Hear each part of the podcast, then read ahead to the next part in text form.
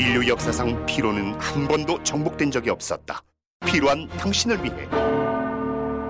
고함량 활성 비타민 벤포벨 육체 피로, 체력 저하, 근육통까지. 차원이 다른 피로엔 차원이 다른 비타민. 종근당 벤포벨 가까운 약국에서 찾으세요. 멀쩡한 의사들의 본격 재능 낭비 프로젝트. 나는 의사가 시즌 4 보이는 라디오입니다. 자, 오늘은 이대, 서, 이대 목동병원 외과의 에, 우주현 교수님 모시고 네. 원래 유방암 수술 하시는 분인데 여성형 유방에 대한 얘기 나누고 이렇게 갑자기. 자, 여성형 유방이라는 거는 이제 이 남자들이 가슴이 좀 커지는 거 뭐 이렇게 알면 됩니까? 네, 말 그대로 원래 남자들은 가슴이 없는데 어, 여자처럼 가슴이 볼록해지는 음, 그런 음. 증상으로 오는 거죠. 음. 근데 그게 보통 병이죠, 그게. 어쨌든. 병이죠. 아 병이 네. 여유증이라고도 하는데 네. 어느 게 제일 정확한 표현입니까? 어, 둘 다 맞는 말입니다. 이제 한자로 하면 여유증이고 요즘은 이제 의학 용어를 한국말로 어, 순수하게 많이 풀어 쓰는 경향이 있어서 여성형 유방이라고 음. 어, 부르고 있습니다. 네, 인터넷이나 이런 거에서 보다 보면 본인이 여성형 유방인 것 같다고 이제 고민을 털어놓는 분들이 꽤 있는 것 같더라고요. 옛날에도 이만큼의 환자들이 있었는데 몰랐던 건지 아니면 최근에 사람들이 좀 관심이 생겨서 알게 된 건지 아니면 여성형 유방이 아닌데 여성형 유방이라고 착각하는 건지 그게 궁금하더라고요. 다 공존하는 것 같은데요. 생리학적으로 우리가 여유증이 생기는 여성형 유방이 생긴 시기가 있습니다. 사춘기, 그 다음에 노년기. 사춘기하고 노년기요? 네. 사춘기가 되면은 어릴 때 남성 호르몬, 여성 호르몬이 비슷했다가 2차 성징이 나타나면서 이제 차이가 오겠죠. 그럼 네. 남성들은 사실은 음, 여성 호르몬이 보다 남성 호르몬이 많아지는 이제 그런 2차 성징기인데 그럴 때 이제 남성 호르몬이 많아져야 되는데 상대적으로 이제 여성 호르몬이 좀 많다 이렇게 되면은 그때 사춘기 때 한번 남자 아이 친구들한테 음. 여성형 유방이 오고요.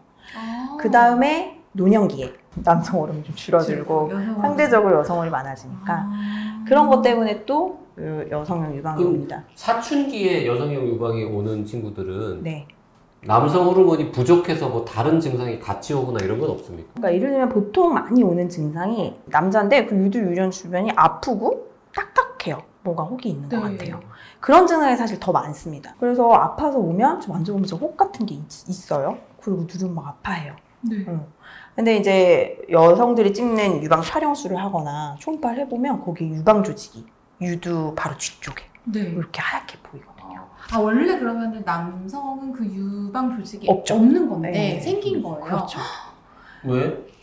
그 호르몬의 불균형 때문에. 그런 그런 경우에는 일시적인 거예요. 그렇죠. 시간이 지나면 해결이 될 수 있는 그런. 저절로? 거는 수술하면 안 되죠. 아, 아, 사춘기에 생긴 여성 그렇죠. 그건 생리적으로 뭔가 변해가는 과정 단계에서 그런 거기 때문에 그거는 수술을 할 필요가 전혀 네. 없고 꼭 배제를 해줘야 되는 게 그 애가 호르몬 자체 문제가 있어서 그런 걸 수도 있어요. 아. 그냥 생리적인 게 아니라 진짜로 얘가 뭐 유전적으로 2차 성징이 나타날 수 없는 염색체 이상이 음. 있다던가 이제 그런 것들이 있을 수 있기 때문에 반드시 이제 호르몬 검사 같은 것도 같이 네. 병행을 해줘야 되고 소아과랑 음, 협진을 해서 네. 어, 그런 내분비적인 문제가 없는지를 반드시 배제를 해줘야 됩니다. 보통 어느 정도 걸려요? 그 호르몬 밸런스가 맞기까지는? 그건 이제 2차 성징이 완전히 나타나게 되면 그 다음에는 완전히 잘 잡아서 이제 남성 호르몬이 많아지고 여성 호르몬이 음. 없어지니까 그때는 그럼 길어야. 한 1년 뭐 1, 2년 그 정도? 음. 근데 이게 사춘기잖아요.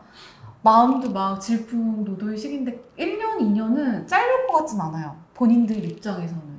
너무 싫을 것 같아요. 그리고 음. 아프고 통증도 음. 좀 있고 불편하기도 하고 그럼 그때는 뭐 통증을 줄여주는 약이라도 처방을 해주시는 건가요? 어, 사실은 이제 어린 아이들 같은 경우는 그럴 때 쓰는 약이 이제 노년기 아까 제가 한번 온다고 말씀드렸잖아요. 그럴 때는 이제 할아버님들이 어우 막 아프다고 음. 막 와요. 그러면은 고 그럴 때는 저희가 아까 말씀드렸던 잠깐 나한테 타목시펜이라고 호르몬 여성 호르몬을 좀 억눌러 주는 그런 아. 약들을 쓰면 네. 그런 조직들이 좀 퇴화하고 통증도 좀 줄어들고 네. 그래서 그런 걸 노년기에는 저희가 뭐 수개월 처방을 하기도 하는데 어린 친구들은 이제 그때 호르몬이 음. 중요한 시기인데 그걸 일부러 억제를 해준다거나 그러면 음. 당연히 문제가 나타나죠. 그런 거 그냥 먹으면 안 돼요? 일반 진통제 같은 거? 어 진통제 먹어도 아, 됩니다. 통증이 있으면. 네. 그건 그냥 진통만 되는 거예요. 진통만 음. 되고. 노년기에 왔을 때는 노년기에 오는 분들은 꽤 흔해요. 병원에 많이 보세요. 어, 생각보다 많습니다. 특히 70대. 어, 이렇게 오. 많고요. 근데 그럴 때는 또 다른 원인이 노년기에 배제를 해줘야 됩니다. 어, 뭐 예를 들면 술을 많이 드셔서 뭐 간 질환이 있다거나 이런 음. 경우에도 어, 여성형 유방이 올 수 있고요. 콩팥 질환이 있을 때도 올 수가 있고요. 그리고 그래요. 이제 뭐 여러 가지 이유로 뭐 혈압 때문에 고혈압 때문에 이뇨제를 먹는다던가 아니면은 뭐 전립선 비대증 때문에 뭐 이뇨제를 먹는다 이게 여러 가지 이유적으로 여러 가지 약들을 복용하게 되잖아요 나이가 들면 그런 약들 중에 그런 여성 유방을 일으킨 약들이 있어요. 약 중에 네, 뭐 쉽게 말하면 뭐 무좀약. 모든 무좀약이 다 영향을 미치는 거예요. 아 그건 아니고 플루코나졸이라고 이제 그 무좀약이 많이 쓰이는 곰팡이균 치- 치료제가 있거든요. 음. 그래서 굉장히 약이 많아요. 무좀약 말고도 뭐 아까 말씀드린 이뇨제 아니면 우울증 약 중에도 그런 것들이 있고요. 음. 뭐 혈압약 중에도 있고. 그 약들. 왜 약들 보면 설명서 긴데 네. 부작용 한 막 600가지 좀 써있잖아요. 그 중에 여성형 유방 적혀 있는 약이 되게 많아요. 아 진짜요? 우리가 보면서 워낙 부작용이 종류가 많으니까 그냥 그러려니 하고 넘기는데 알고 보면 알고 보면 거기 다 적혀 있는. 또 먹는다고 다 나타나는 건 아니에요. 음. 네. 굉장히 드문 확률로 나타나는 것도 발견됐으면 거기 써놓는 거거든요. 그래서 반드시 그런 노년기에 오시면 드시는 약 반드시 확인해서 그런 여성형 유방을 일으키는 약이 있는지 음. 그러면은 이제 그쪽 주치하고 상에서 약을 좀 변경하시는 방법을 고려하거나 그리고 그때에도 호르몬 이상이 있는지 좀 테스트도 해줘야 되고 생각보다 되게 진료를 오래 하고 검사도 여러 가지 해봐야 네, 되는 그렇습니다. 상황이군요. 처음 왔을 때 다 하진 않고요 이제 단계 단계 step by step으로 하게 되고 우선 여성형 유방 조직이 맞는지 확인을 하고 그리고 특히 이제 나이가 든 경우에는 암일 수도 있거든요. 아, 아, 남자한테 생긴 유방암? 네. 그래서 음. 남자한테도 유방암이 생기니까 그걸 반드시 배제를 해줘야 돼서 어, 검사를 해서 그게 암인지 혹이 의심되면 조직 검사도 하고 그렇게 해서 암을 반드시 배제를 해줘야 됩니다. 특히 음. 이제 암이라는 거는 나이가 들면서 사실 생길 수 있는 확률이 점점 늘어나기 때문에 연세 있으신 분들이 왔을 때는 그런 것도 반드시 배제. 그 조직 유방형 유방 조직이 있다 없다는 어떻게 알아요? 조직 검사합니까? 어, X선 촬영. 유방 음. 여성들이 찍는 유방 엑스레이 촬영을 하면 금방 알 수가 있어요. 아, 네. 그럼 어, 되게 큰 그 이게 넣고 이렇게 눌러야 눌러서 되는데. 게 하는 게 많습니다. 아, 생각보다 많나요? 네네. 음, 많아요. 네. 음. 찍을 수 있어요. 그리고 굉장히 만약에 아프다고 들었는데. 굉장히 아프죠. 예. 그래서 엑스레이가 먼저 혹시 도저히 너무 불가능하다 그런 경우 이제 초음파를 통해서 음. 음, 확인을 할 수가 있고요.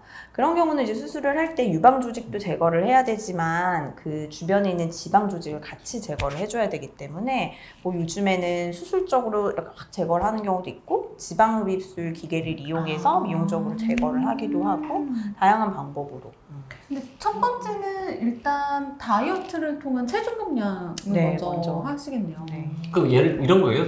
사- 35세 남자가 가슴이 너무 커서 커져서 고민이라고 왔다 이러면은 대부분 다 지방이에요. 여성형 유방이 아니라.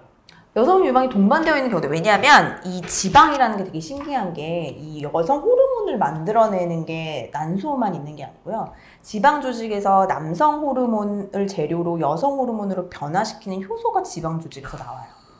그래서 우리가 폐경돼서 어머니들 난소 기능 음. 없는데 여성 호르몬은 몸에 있잖아요. 음. 그러니까 그런 것들이 이제 살이 찌면 그래서 막 어, 그런 여성 호르몬의 영향이 많아지거든요. 근데 지방 조직이라는 게 참 재미있는 거죠. 그게 확 늘어나면 네. 체중이 많이 나가는 여성 똑같은 나이에 네. 라도 체중이 많이 나가는 분이 혈액 검사해 보면 여성 호르몬 수치가 더 나와요? 그렇지는 않습니다. 아 그런 거 아니야? 그건 아니에요. 왜냐하면 신기하다. 기본적으로 젊은 분들은 뭘 물어봐도 이미- 다 대답하신다. 이미 야. 난소가 여성 호르몬의 수치를 결정하는 그냥 1번 공장이기 때문에 네. 재밌는 사실은 살이 찐 여성들이 네. 폐경 전에는 유방암 위험도가 살이 찐 거랑 연관관계가 크게 없어요. 오. 근데 폐경이 되고 나면 살이 찐 사람들이 유방암이 잘 걸립니다. 재밌죠? 살이 찌면 호르몬 수치가 조금 높긴 높나 보다. 어, 이제 호르몬 수치 자체의 영향보다는 어쨌든 그 여성 호르몬으로 변화시키는 그 지방 조직에서 그 효소들이 많이 나오니까 여성 호르몬이 많아지는 효과를 넣는 거죠. 그게 뭐 수치로 인상적으로 의미가 있고 아하. 없다기보다는 아 평생 다이어트를 Hello, 안녕하세요. I'm visual, 비주얼 아티스트 벤 와니체입니다. 통증은 사라지고 예술은 남습니다.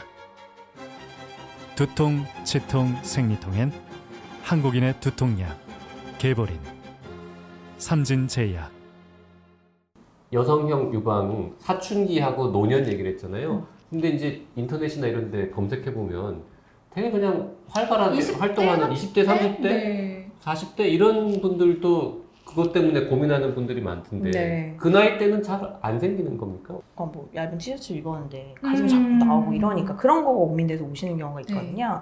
네, 그런 경우는 그런 호르몬이나 어떤 생리적인 부분인 경우보다 지방 조직이 많아지면서 그 여유증처럼 보이는 경우들이 있어요. 아. 살찐 거는 그렇습니다. 그 그건 여성형 유방이 아- 아닌 거네요. 어, 말하면? 복합되어 있는 경우도 있고요. 그 음. 유두 주변에 약간 여성형 유방 조직이 있으면서 대부분은 근데 갑자기 살이 찌면서 지방이 많아지는 아. 그래서 어 그럴 때는 사실은 체중도 좀 줄여보고 네. 그런 역 해보고 그래도 안 되면 이제 수술. 그건 이제 미용적 목적의 수술이 이 되겠죠. 그 수술은 건강보험은 안 되겠네요. 어 이제 병으로 여성형 유방으로 되어 있는 경우에는 어, 보험이 될 수가 있는데요. 이제 그래요? 기본적으로 지방흡입술을 기계를 이용하는 경우는 이제 미용에 들어가기 때문에 음. 그래서 저희 대학병원 같은 경우는 외과에서 지방흡입술 기계를 사용할 수가 없어요. 아. 어, 그래서 어, 그런 지방흡입술 기계를 이용할 때에는 어, 그렇게 미용적인 부분으로 들어가서 음, 보험이 안 되죠. 어, 약간 이건 부수적인 얘기인데 부유방 때문에 고민하시는 분들이 많아요. 아, 네, 부유방 뭔지 맞아요. 아세요? 겨드랑이에 이렇게 좀 볼록하게. 튀어나오는 어, 그게 이제 여- 유방 조직이 거기에 남아 있어서 그런 건데요. 그게 유방 조직 꼭 그것 때문만이 아니라 주변에 지방 조직도 같이 있으면 더 볼록해지는 거거든요.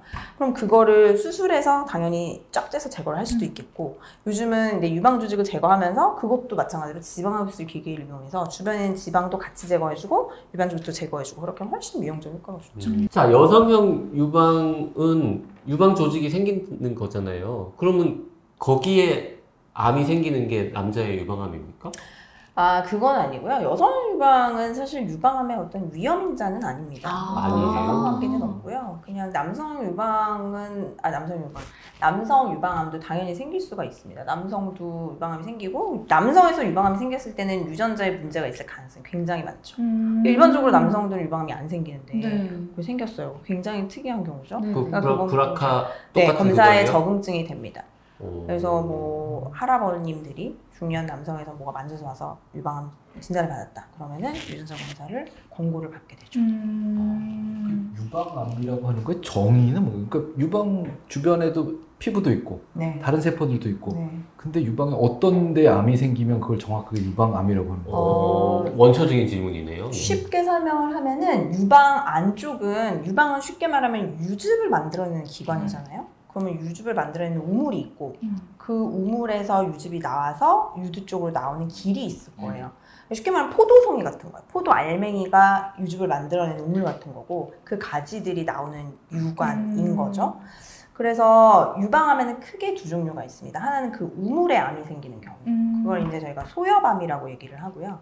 그 나오는 길에 생기는 걸 도관암이라고 얘기하는데 네. 거의 90%가 도관암이고 어, 나머지 이제 10%가 소엽암이죠. 음. 그래서 이제 유방에 생기는 암 크게 두 종류가 이제 그렇게 나뉠 수가 있습니다. 남성 정상적인 남성 네. 얘도 그 두 가지 조직이 다 있나요? 그렇죠. 음. 하지만 기능이 없을 뿐인 건가요? 그렇죠. 음. 조금 조금밖에 없는데 거의 없죠. 하필 거기서 암이 생기는 네. 거예요.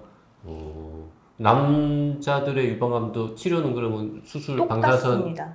화학요법 다 네, 하는 거고요. 똑같습니다. 근데 이제 남성들은 워낙에 유방 조직 자체가 별로 없고 거기 암이 생긴 거니까 뭐 유방을 부분적으로 제거한다거나 그렇지 않고 남성들은 대부분 유방을 다 제거하게 되고 그리고 일반적으로 그 버드라고 하는 유방 조직의 출발점이 유두유륜이죠. 그러니까 바로 거기에 붙어서 암이 대부분 음. 생기게 돼서 유두유륜을 다 같이 제거하는 아까 말씀드렸던 그런 유방 완전 절제술을 시작하는 거죠. 아. 어쩔 수 없겠네요. 그렇겠네요. 생각해 보면.